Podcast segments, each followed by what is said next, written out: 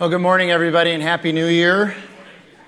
My name is uh, Frank. I'm one of the pastors here at Redemption Church Arcadia. We are glad that you are here. Uh, Redemption Church is gospel-centered and outward-focused, and we believe that all of life is all for Jesus, and our, our hope and prayer is that we would embody the gospel in all of life in our uh, community here. A um, couple things. Um, first of all, our... Are these empty seats, or are they being held for people that are coming late? If there are any empty seats, um, there's a, there's a few. There's a few up here. Right here where I can keep an eye on you if you want to come up here. That would be nice. Um, anyway, um, so we still have um, a few empty seats. We've got some things going on back there. Uh, first of all, I want to acknowledge that um, I, I just personally feel so blessed every time I come here on Sunday.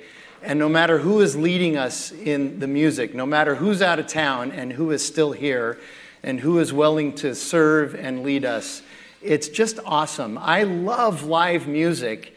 And, and I know that the purpose of what Ashton and Jesse did this morning was not uh, to uh, uh, fill us up with live music, but rather to lead us. But I will tell you, I got to be here a couple hours early for their rehearsal, and I got to just sit in here and listen to them play, and it was awesome.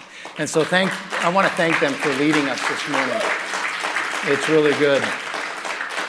Uh, what else? Oh, this morning we had that prayer walk around the campus this morning that Malia organized and led for us. That was awesome. More than fifty people were here uh, to do that, and then some of them actually stuck around for the service instead of going to breakfast, so that was really nice uh, as well. So um, we are going to kind of Uh, do a capstone, in a sense, of our Advent series, in which we talked about uh, the incarnation of God through Jesus Christ. And we talked about how that incarnation ha- happened through the perspective and the, um, the will of the Father, the Son, and the Holy Spirit, how all three were, uh, were um, involved in that.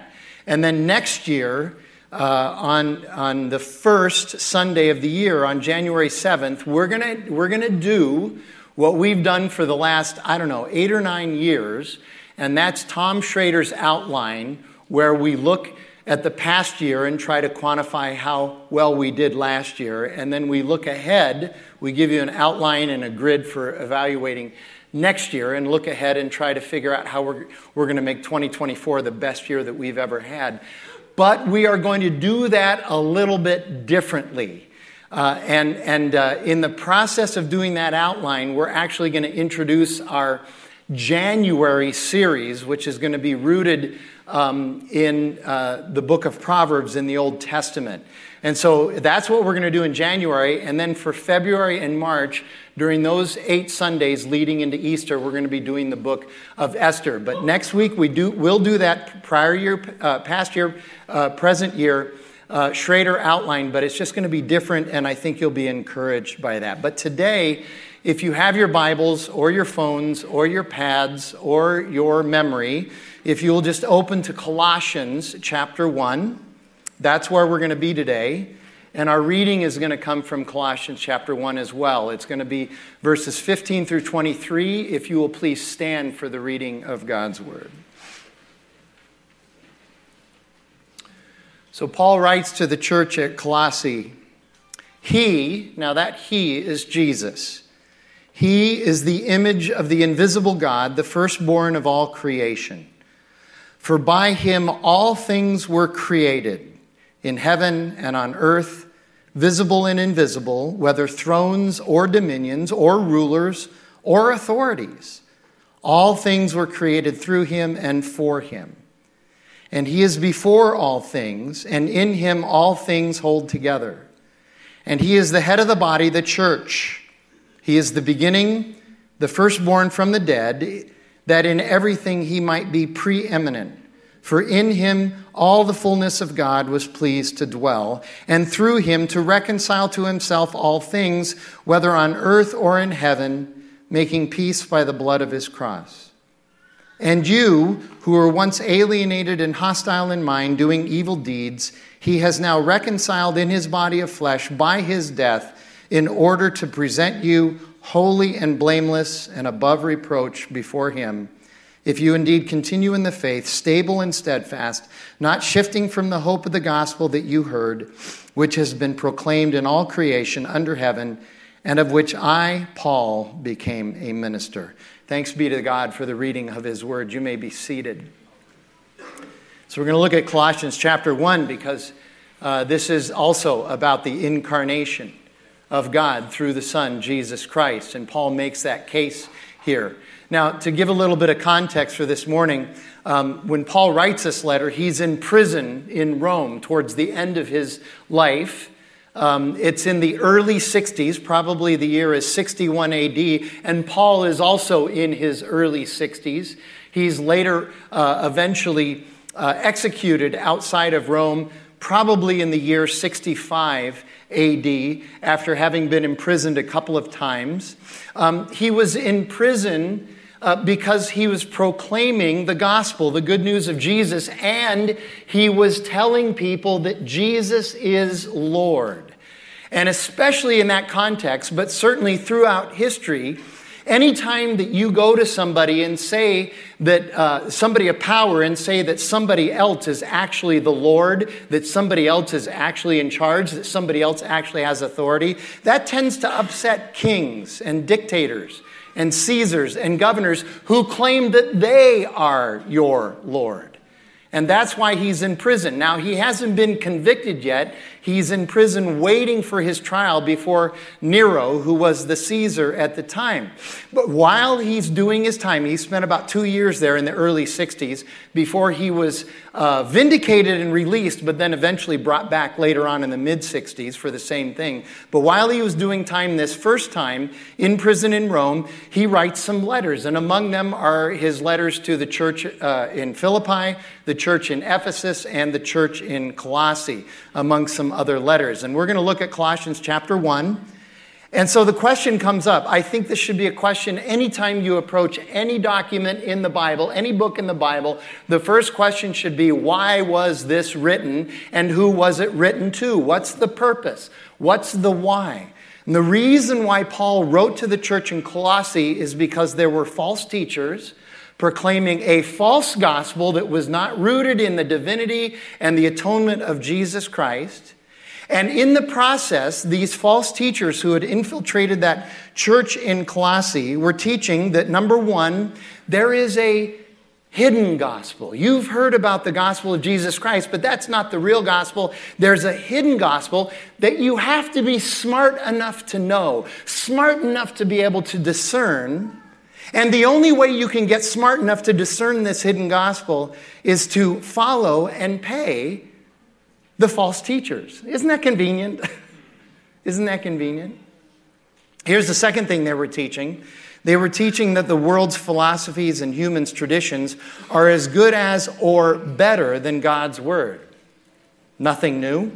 That's been going on for millennia. And then finally, number three, they were teaching that Jesus isn't God. What you've heard that Jesus is divine, that he's God, that he's part of the Godhead. No, he's not God. He's just a man who is a pretty good teacher. Again, something that's very common today. Oh, Jesus was a good teacher, but he wasn't God. Well, he taught that he was God, so how could he be a good teacher if he's not God? I don't understand that philosophically. But Paul writes to set the record straight about Jesus and the gospel and to encourage them in their faith. So there are going to be two parts of my comments today. It's a real flyover. We're not going to go too terribly deep. We're going to go quite briefly. But uh, the first part is going to be Colossians chapter one, verses one through fourteen. I didn't read those verses. I will in just a second. And during the, uh, the time in Colossians one, one through fourteen, we're going to speak primarily to those of you who already believe in and trust Jesus. And then we'll look at what I just read, Colossians one, fifteen through twenty-three. And really, those verses speak primarily to those who don't really necessarily know Jesus or know Jesus yet, but would like to know why we would say you might consider placing your faith and trust in Jesus. So if you have your Bibles, let's look at those opening fourteen verses. Paul, an apostle of Christ Jesus, by the will of God. Notice that Paul doesn't uh, say, hey, I was smart enough to figure this out. He just says, no, God revealed this to me. It's the will of God that I am an apostle of Jesus Christ. And Timothy, our brother, Timothy was apparently visiting Paul in prison at the time that he wrote this letter. To the saints and faithful brothers in Christ at Colossae, grace to you and peace from God our Father. We always thank God, the Father of our Lord Jesus Christ, when we pray for you. This is common for Paul to start his letters, with one exception. It's common for Paul to start his letters after the greeting by praying for the recipients of the letter. And so he says, when we pray for you, since we heard of your faith in Christ Jesus and of the love that you have for all the saints, because of the hope laid up for you in heaven.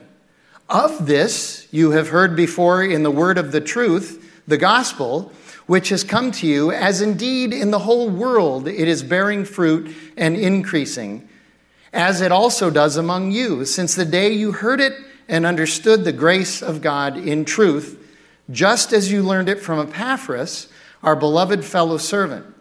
He is a faithful minister of Christ on your behalf and has made known to us your love in the Spirit. There's the inciting incident for why Paul is writing this letter to the church in Colossae. Epaphras, who is a leader in the church of Colossae, had come, traveled all the way to Rome to visit Paul in prison and give him a report on what's going on in the church there. And after he gives this report to Paul, Paul says, I need to write them a letter, which Epaphras will then carry back to them.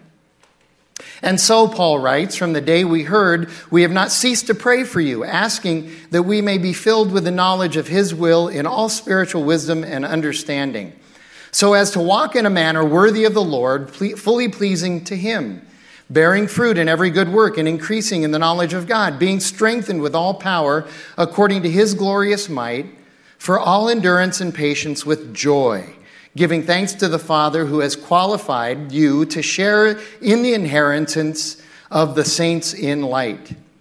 He has delivered us from the domain of darkness and transferred us to the kingdom of his beloved Son, in whom we have redemption, the forgiveness of sins. So you look at this, these fourteen verses, in verses one and two, you notice that Paul, right out of the gate, just starts encouraging the recipients of this letter. He wants to encourage them. He says, you're very faithful. And then he starts praying for them. And in verses four and five, you see that he calls out from the report from Epaphras. He calls out their faith and love and says, it's obvious that your faith and love are a living response to the beautiful gospel hope that you have as a result of the work of Jesus Christ on the cross and his victory over death three days later when he, when he rose from the tomb. So those of you who believe, those of you who are in Christ, the question comes up, are you a living response to the hope that God has given you by the gospel of Jesus? Are you, as Paul describes in Romans chapter twelve, are you a living sacrifice because of the finished work that Jesus has done for you, reconciling you to the Father through his forgiveness? Are you seeking after him by reading his word and by loving your neighbor and by hanging out in a home group? At, at Redemption Church, we call them R Cs, Redemption Communities, and by serving others. Are you doing any of those things? Doing one of those four things is better than doing none. And I know that there are some of you that are trying to do all four, but are you doing any of those things?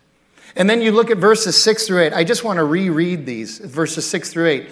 He says, which has come to you as indeed in the whole world, it is bearing fruit and increasing, as it also does among you since the day you heard it and understood the grace of God in truth, just as you learned it from Epaphras, our beloved fellow servant.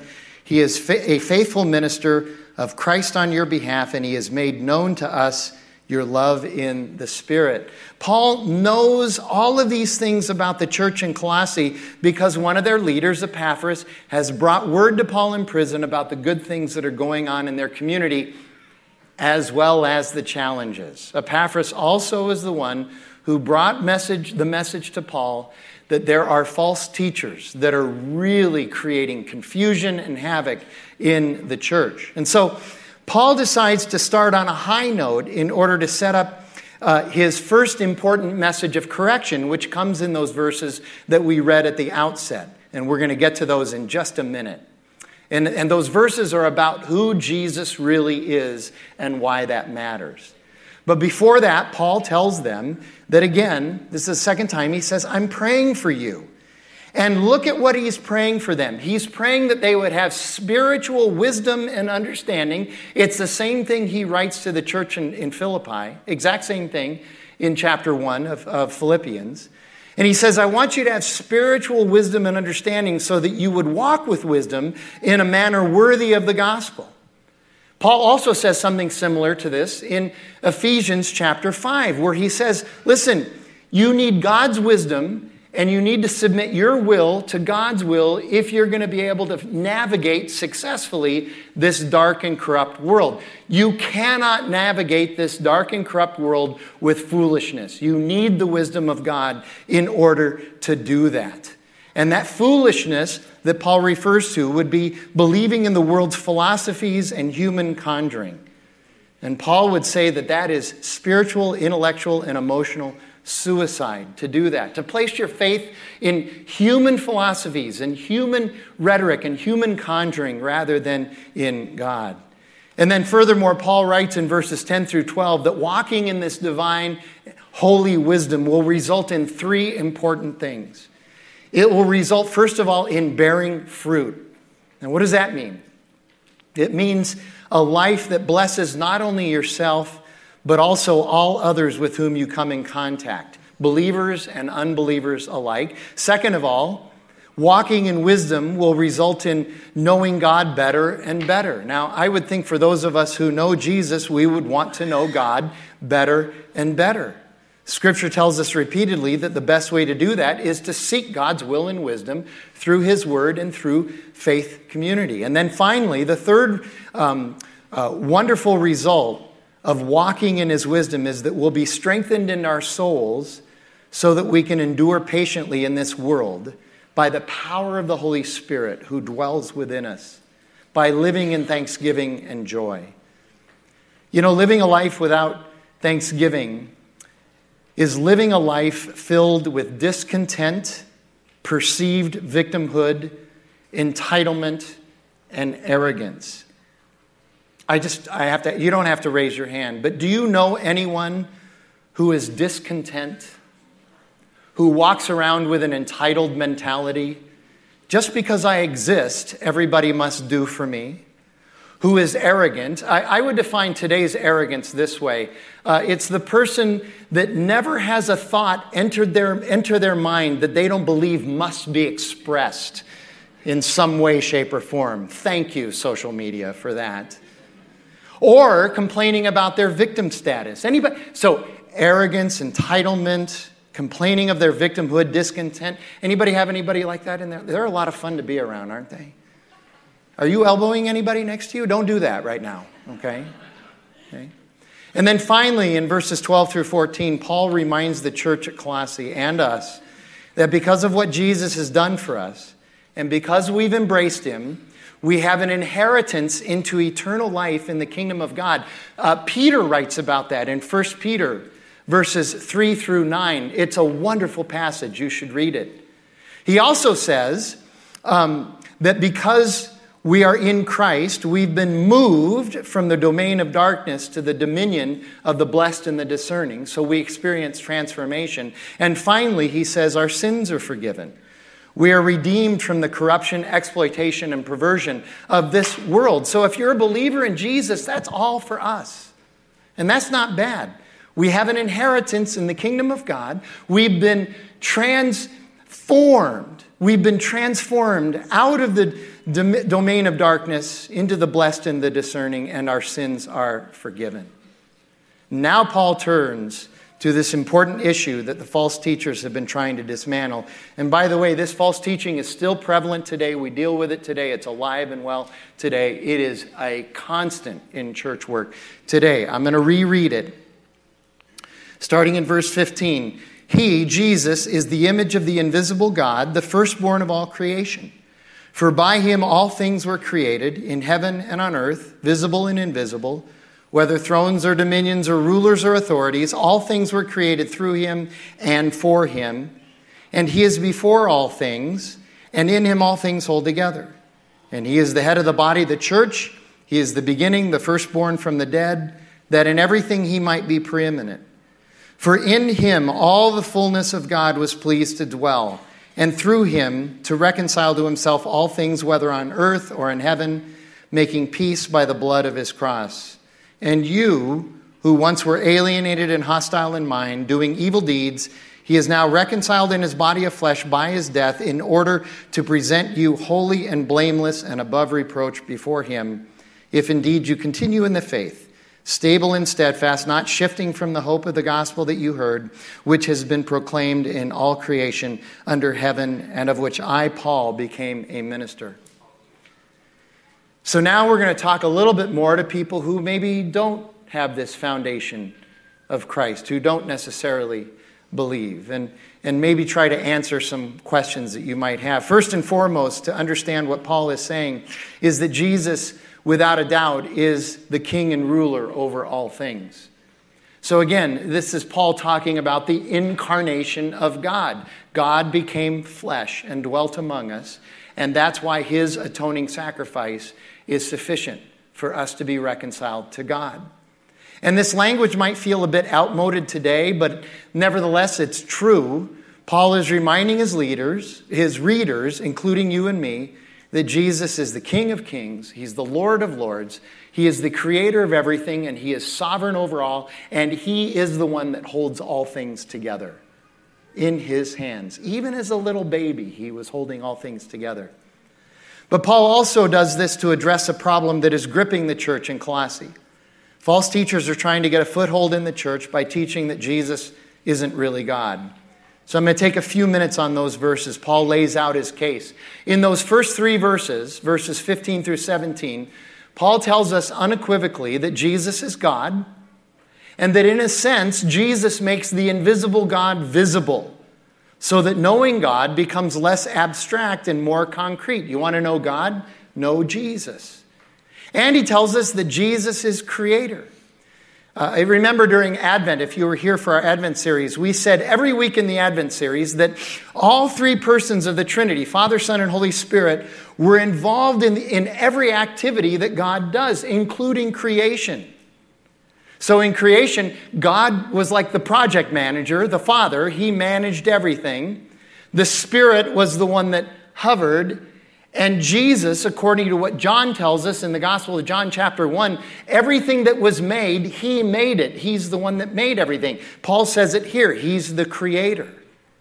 And it's not just that Jesus is creator, but he is the sustainer and the redeemer of all creation, including us. It, it's, I think it was Herman Bavinck, the, um, the Dutch theologian, who, who made the argument that when you talk about God's sovereignty, his rule over everything, it means that there is not one square inch in this universe that is outside of God's authority. There is not one maverick molecule somewhere in this universe that is outside of God's authority. He is sovereign over all, and it is Jesus that sustains and holds it all together. And then he said that Jesus is the head of the church. Oh, oh, Frank leads that church over there on Camelback. No, no, no, no, it's not Frank. There are four pastors who lead that church over there on Oh, no, no, it's not the pastors. They have an elder board. The elder board leads that church over there on Camelback. N- no, wrong on all three cases. Stephanie, no, it's not Stephanie either. Jesus is our lead pastor. Jesus is who leads us. Uh, we, we've prayed this all, all morning this morning. If God does not build his house, the workers labor in vain. Uh, God, save us. Save the pastors, the elders, the deacons, and the staff. Save us from thinking that we're the ones that can do this without God. That is our prayer all the time. And rooted in that fact is my prayer that it always keeps the pastor, staff, elders, and deacons humble. I, I just keep reminding myself of John three thirty, where John the Baptist looks at Jesus and says, "He must increase and I must decrease." We can live and lead Redemption Arcadia with boldness and confidence because the resurrected Christ is in us. But at the same time, because we have that power of the Holy Spirit, the resurrected Christ, at the same time, he calls us to seek to be small. Seek to, you have the power of God with you, but you need to seek to be small. You need to be humble because pride goes before the fall. And by the way, there is great freedom in that truth. It is amazing how many people believe that it is bondage to submit yourself to anything but yourself. And that's just not true. It's counterintuitive by, but ironic. But by submitting our will to God's will, we experience true freedom in this world. Small rocks and pride walks. How many of you were alive in the eighties and remember we used to put those that little saying? I just wanted to resurrect that eighties saying for the twenty twenties. Okay, Kyle likes it. All right, there you go. Small walks, pride walks. That's another T-shirt to add to my collection, all right? And then that second half of verse eighteen is also op- awesome. Simply put, as Christ has been raised first from the dead, so, so also will anyone who puts their faith and trust in Jesus. So how about it? If there's anybody here who would like to talk to us about that or ask us questions or you have your doubts, uh, whatever it is, we'd love to be able to talk to you. You can find me or one of the pastors or one of the deacons or elders or staff after the service. And then verses nineteen and twenty explain that God came and became flesh, and he came in the flesh, in Jesus, so that by his blood that he shed on the cross, you and I could have salvation and eternal life. It's the last and only sacrifice we will ever need.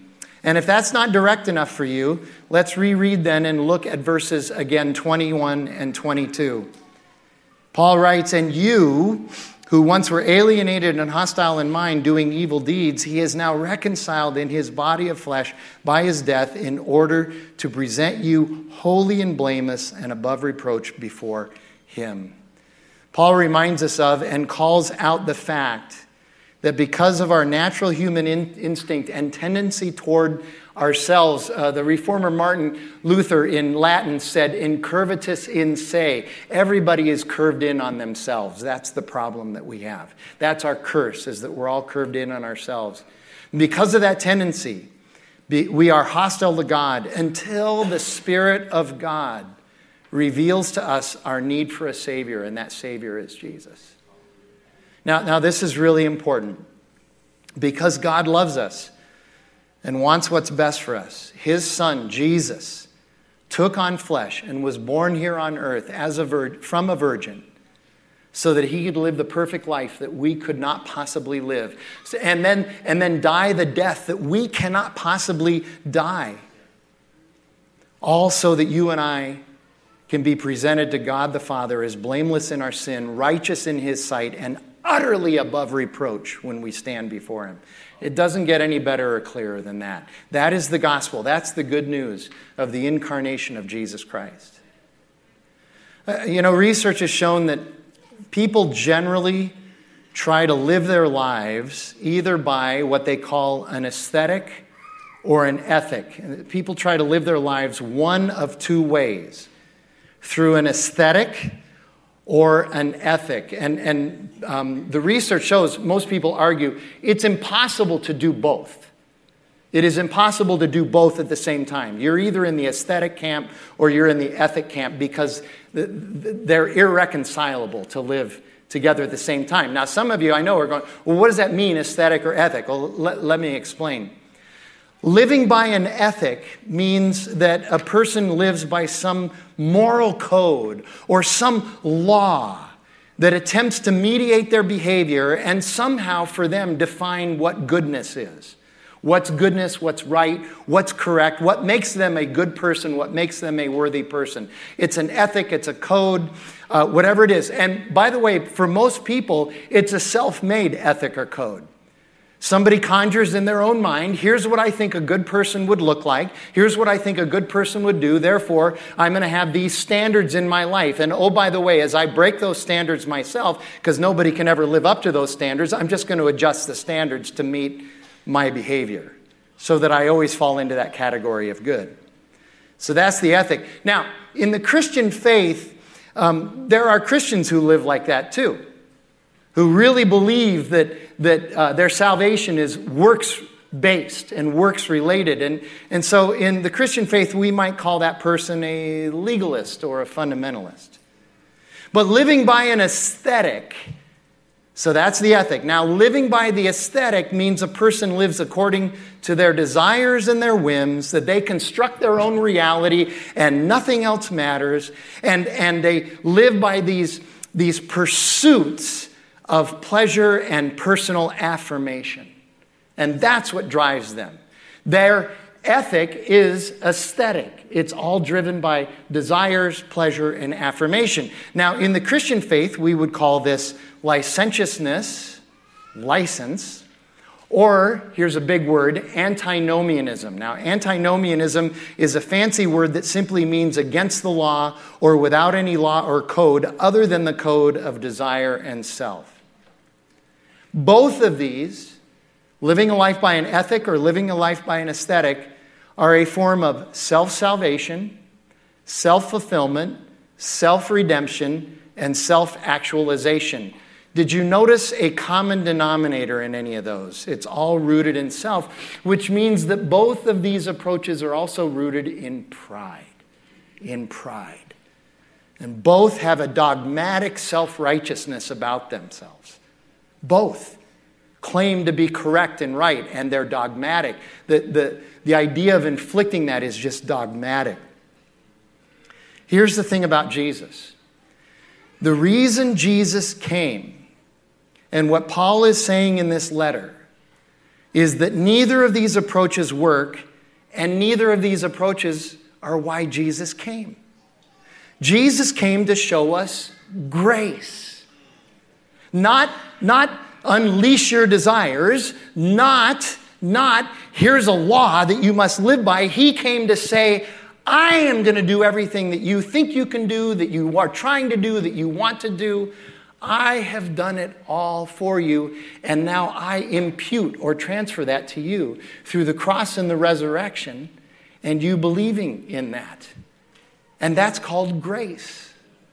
The definition of grace is unmerited favor. Now, some of you know what comes next. I always ask the question, what can a person do to merit unmerited favor? Nothing. It's not a trick question. Some of you are like, I think it's nothing, but I'm not going to yell that out. Nothing. You can do nothing to merit unmerited favor. It's his grace and his love why he came. That's the beauty of Jesus. He did it all for us. Jesus redeems the self-righteous rule follower, and he redeems the self-righteous hedonist. And Paul finishes this section of his letter to the church at Colossae by writing that this is such good news that he went so far as to become a minister, a proclaimer, and a shepherd for this good news, this gospel message of Jesus. These twenty-three verses could be summed up with these four words. Jesus came for you. Happy New Year, Arcadia. May God bless you and show you his favor and wisdom in twenty twenty-four. Amen.